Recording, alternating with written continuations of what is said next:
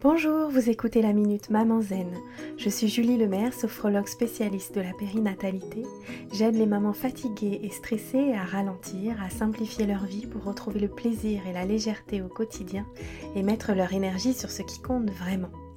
Chaque jeudi, je partage ici les découvertes et les outils qui ont changé ma vie de maman et qui, je l'espère, vous aideront à changer la vôtre aussi. Vous retrouverez les éléments et les ressources dont je parle sur le site mamanzen.com.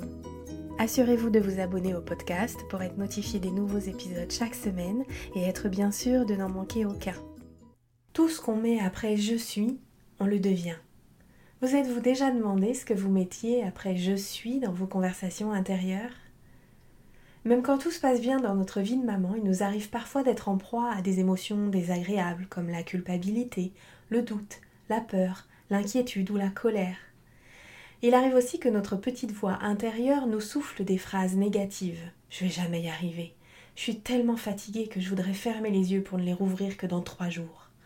Ou encore, cet enfant va me rendre folle. Il nous arrive alors d'être irritable et de nous mettre à crier ou à déprimer.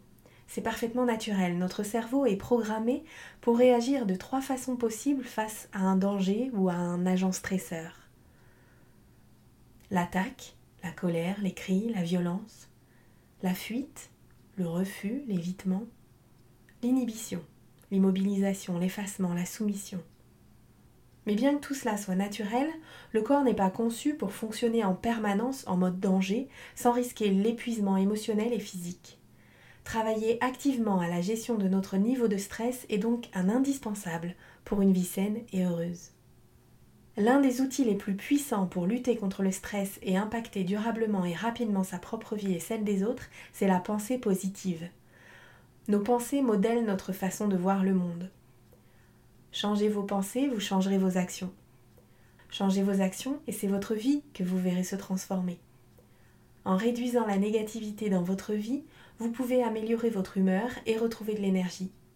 Alors chaque matin, donnez une intention à votre journée. Choisissez un mantra qui va vous accompagner et répétez-le autant de fois que nécessaire au cours de la journée. Sur mon compte Instagram, je vous propose chaque lundi un tirage intuitif de votre mantra. Rendez-vous sur instagram.com maman-du-bas zen. Vous pouvez également écrire vos propres mantras. Les mantras à la sauce Maman Zen sont des phrases courtes, au temps présent, formulées de façon positive, qui décrivent ce que vous souhaitez, votre intention pour la journée.